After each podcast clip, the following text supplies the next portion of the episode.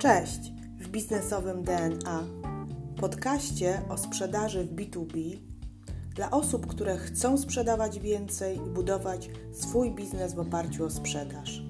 Nazywam się Ewa Piotrowska i w tym podcaście udzielę Ci praktycznych wskazówek z zakresu pozyskiwania klientów, prowadzenia procesu sprzedaży oraz zwiększania ilości klientów. Jeśli jesteś osobą, która lubi sprzedaż, a może masz potencjalnych klientów, którzy składają tylko obietnice, a może nie masz procesu sprzedaży lub strategii sprzedaży, to zapraszam Cię do słuchania tego podcastu. Zaczynamy.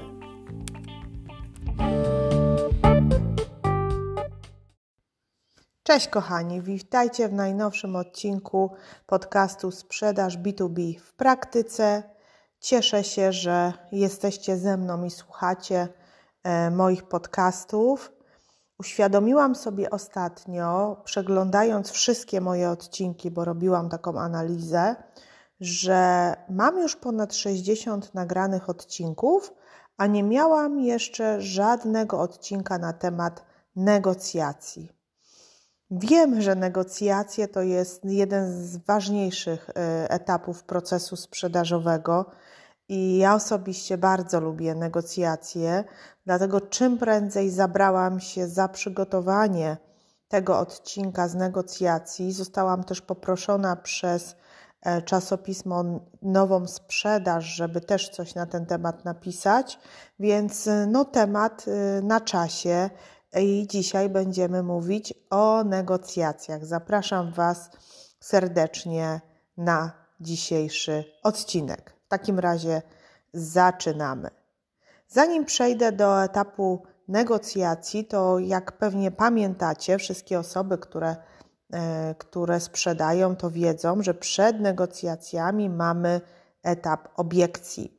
Etap obiekcji jest to etap zazwyczaj, w którym klient zadaje bardzo dużo pytań, ma bardzo dużo wątpliwości dotyczących propozycji naszej współpracy, propozycji oferty, która została przedstawiona.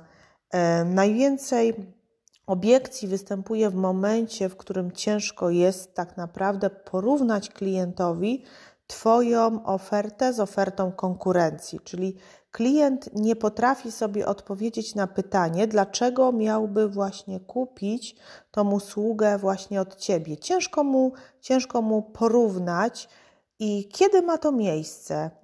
Kiedy ma miejsce to, że klientowi jest ciężko porównać? Ma to miejsce w momencie, w którym produkt Twój jest bardzo podobny do produktu konkurencji, w którym konkurencja jest duża, a mm, decyzję klient podejmuje, e, podejmuje głównie na podstawie ceny. No bo jak ciężko mu porównać produkt A do produktu B czy do produktu C, to wtedy kieruje się ceną, czyli patrzy na ofertę cenową i patrzy na cenę. Ogólnie chcę Wam powiedzieć, że klienci zawsze patrzą na cenę. Y, ostatnio przeglądałam badania, w których y, było napisane, że aż 75% osób zawsze patrzy na cenę. Tylko 5% osób, ludzi na świecie nie zwraca uwagi na cenę, czyli czytając propozycję, rozmawiając z Tobą, tylko 5% osób nie zwróci na cenę, więc każdy będzie zwracał na uwagę na cenę też nie mówmy, że, e, że, że cena nie jest istotna, bo oczywiście, że, że tutaj e, negocjujemy wartościami, będziemy o tym mówić, tak, żeby, żeby pokazać te wartości, jak pokazać te wartości, ale bądźcie zawsze przekonani, zawsze wiedzcie, że przechodząc z etapu obiekcji do etapu właśnie negocjacji, klient będzie zwracał uwagę na cenę. Klient musi cokolwiek e, dostać, cokolwiek wynegocjować, on musi się czuć usatysfakcjonowany z rozmowy i z tego, że cokolwiek uzyskał. No ja teraz jestem w trakcie zakupu mieszkania i w, w każdym kontakcie, przy każdym kontakcie pytam się, czy jest możliwość negocjacji, czy ta cena jest ostateczna, bo ja chcę mieć pewność, że kupiłam mieszkanie w dobrej cenie. I oczywiście przeanalizowałam ceny mieszkań na danym rynku, czyli ile kosztuje dane mieszkanie w, w tym mieście, to jest akurat Kraków, ile kosztuje średnio metr kwadratowy. Natomiast mm, jeszcze jak to człowiek, szukam, szukam okazji, czy też szukam możliwości uzyskania lepszej ceny za, lepszej, za lepsze mieszkanie, czyli patrzę, jak wygląda dane mieszkanie i patrzę z drugiej strony na to, ile mogę uzyskać, yy, uzyskać na tym mieszkaniu jeszcze rabatu. Więc pytanie o cenę będzie występowało, występowało zawsze na negocjacjach i powrócimy za chwilkę yy, do tego tematu i tego się nie bój i, i miej przygotowaną informację informacje o cenie. No nie wszystkich też e, okaże się, że na etapie też obiekcji, jak będziecie rozmawiać z klientami, oni będą pytać, pytać, pytać, to też się okazuje, że nie wszystkich stać na Twój produkt, bo może się mogą stwierdzić klienci, że po prostu no, ta cena jest za wysoka e, i ta cena mocno przekracza ich budżet, no i wtedy będą po prostu rezygnować E, z, z Twoich usług i spokojnie bądź przygotowany też na takie sytuacje. Mm, w B2B moim zdaniem lepiej, żebyś miał czy miała mniejszą liczbę klientów, ale klientów e, wysokomarżowych, klientów lojalnych, klientów, którzy, mm, no, którzy będą po prostu y, sprawiali mniej kłopotów, którzy dadzą Ci, tak jak mówiłam, wyższą marżę i wyższe bezpieczeństwo. Kolejny swój przykład chcę podać, y, który popełniałam kiedyś i przy naszych usługach y, często się zastanawiamy, czy dać klientowi analizę za darmo.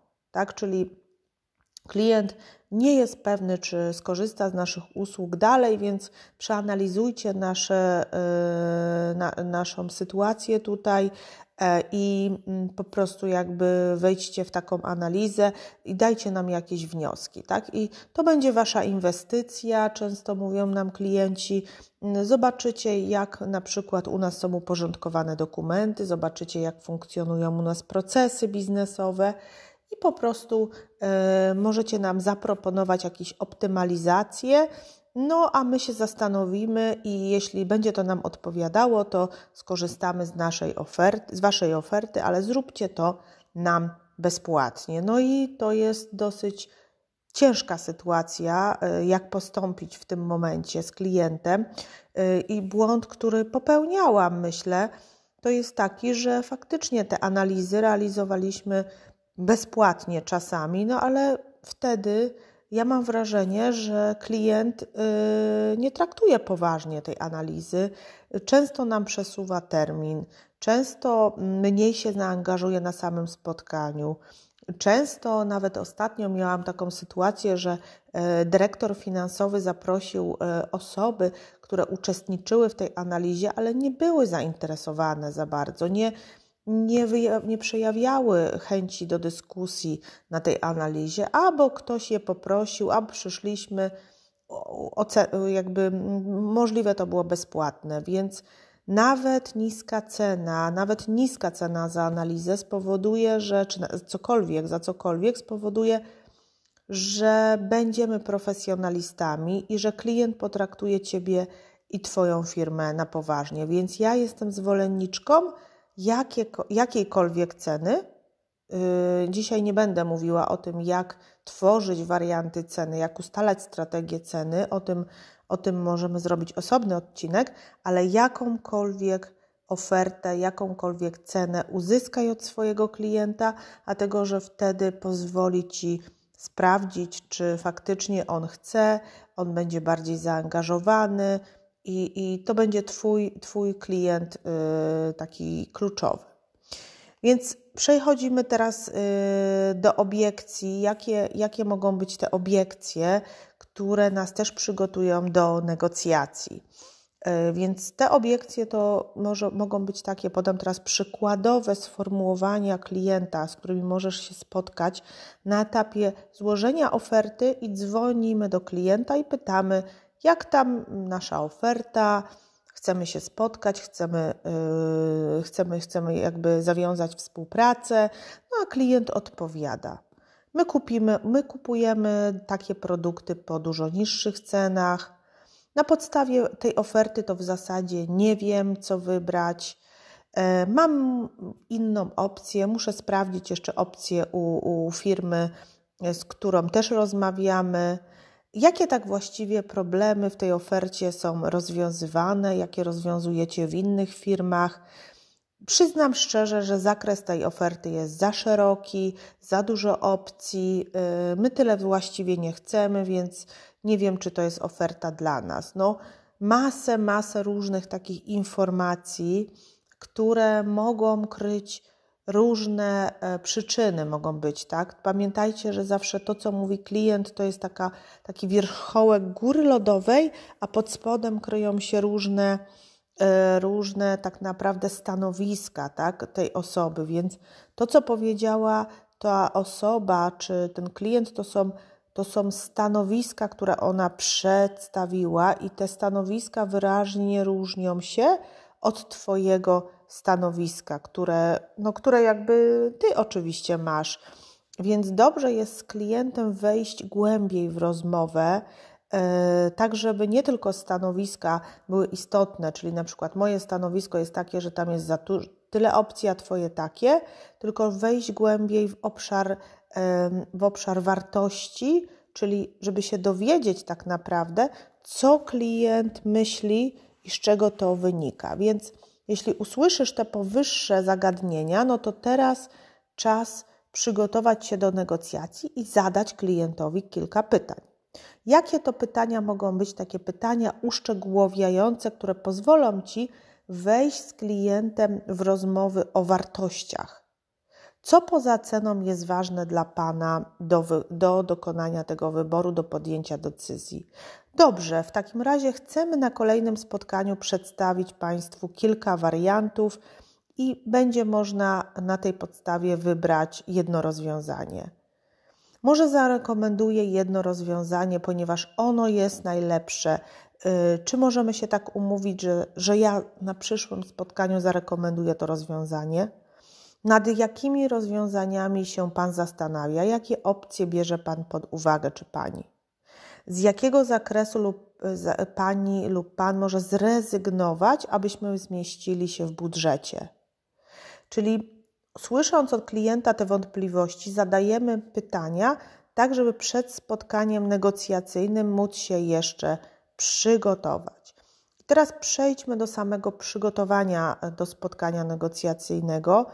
Mm, więc na spotkaniu e, jakby negocjacyjnym ważne, żebyś sobie przed spotkaniem stwierdził, co jest, jaki zakres oferty, czy jaki zakres współpracy jest dla Ciebie planem maksimum i planem minimum.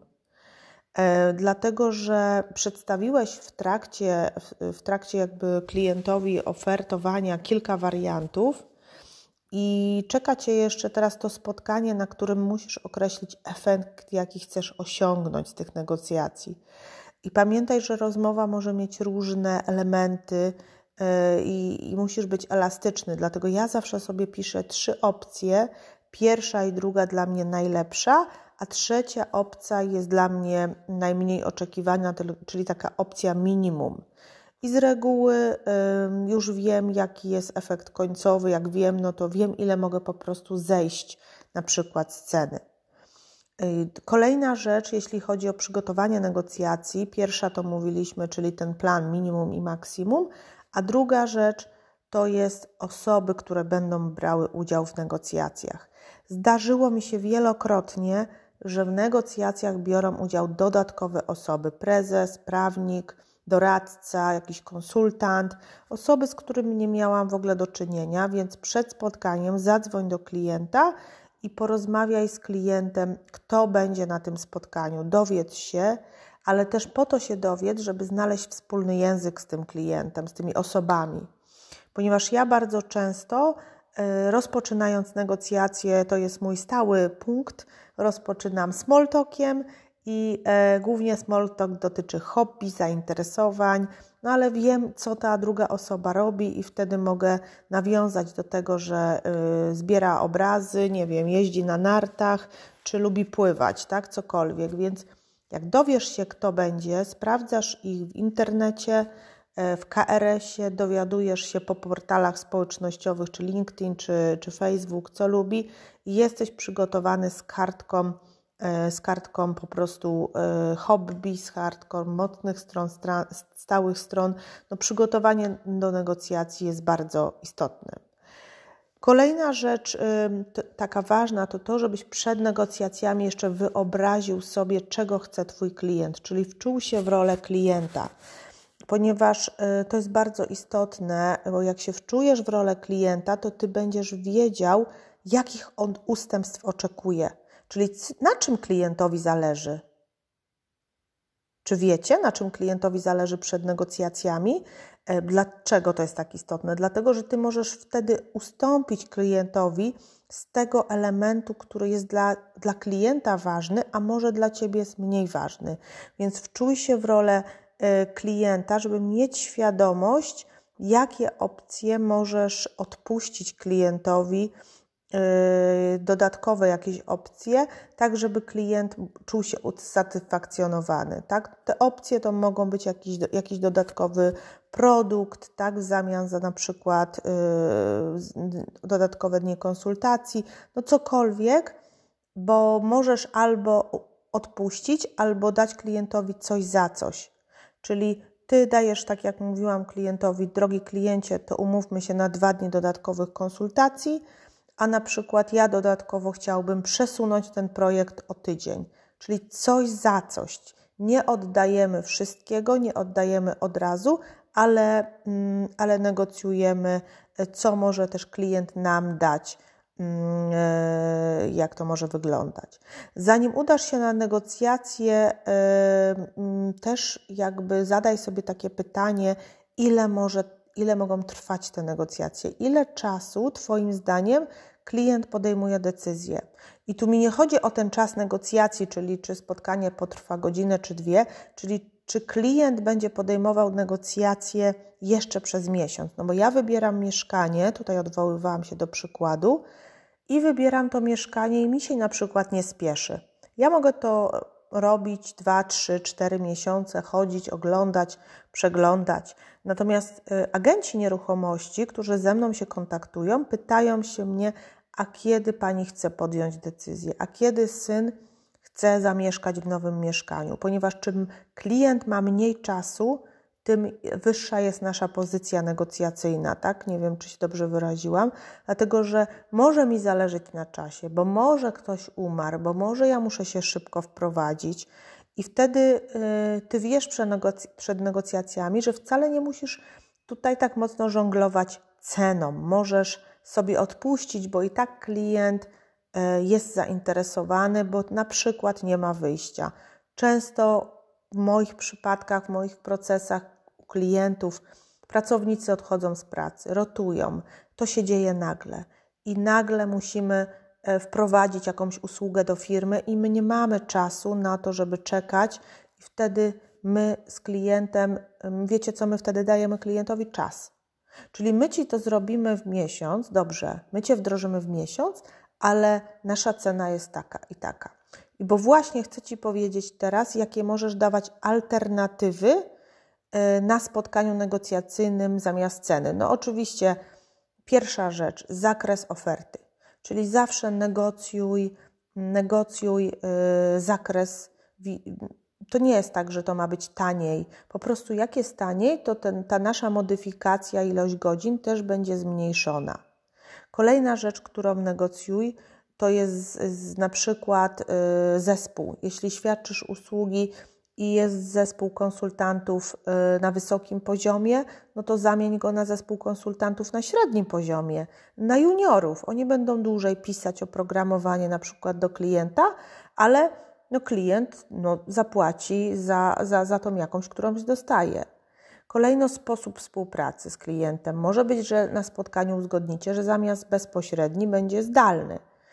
E, kolejna rzecz, opiekun. Może się okazać, że opiekun, czyli mm, współpraca z klientem, może się odbywać co tydzień, co dwa miesiące e, i zakres kontaktów z opiekunem też warto ustalić. Zmiana terminu płatności, czyli na przykład 20, 60, 40 dni, w zależności od tego, e, jak, jaka jest Wasza strategia. Przedpłata na konto, czyli zaliczka. Kolejna rzecz, na przykład ostatnia kary, czyli zakres kar za opóźnienie, przekroczenie czasu. Czyli tutaj wymieniłam Wam takie rzeczy, które warto sobie wypisać na kartce i sobie zróbcie to teraz, co podlega negocjacjom, a co nie podlega negocjacjom. I teraz, kochani, czas wejść na negocjacje, ale o tym, co się dzieje na negocjacjach, jak negocjować już na spotkaniu negocjacyjnym, opowiem Wam w kolejnym odcinku. Napiszcie mi, czy chcecie ten odcinek, czy Wam się dzisiejszy podobał. Mam nadzieję, że tak, bo już prawie 20 minut mówię. Wejdźcie na biznesowe DNA i w naszej zakładce szkolenia i warsztaty macie kurs, jak pozyskać pierwszego klienta, i tam jest informacja oczywiście o tym, jak y, negocjować z klientem. Miłego dnia i czekajcie na kolejny odcinek. Pozdrawiam Was.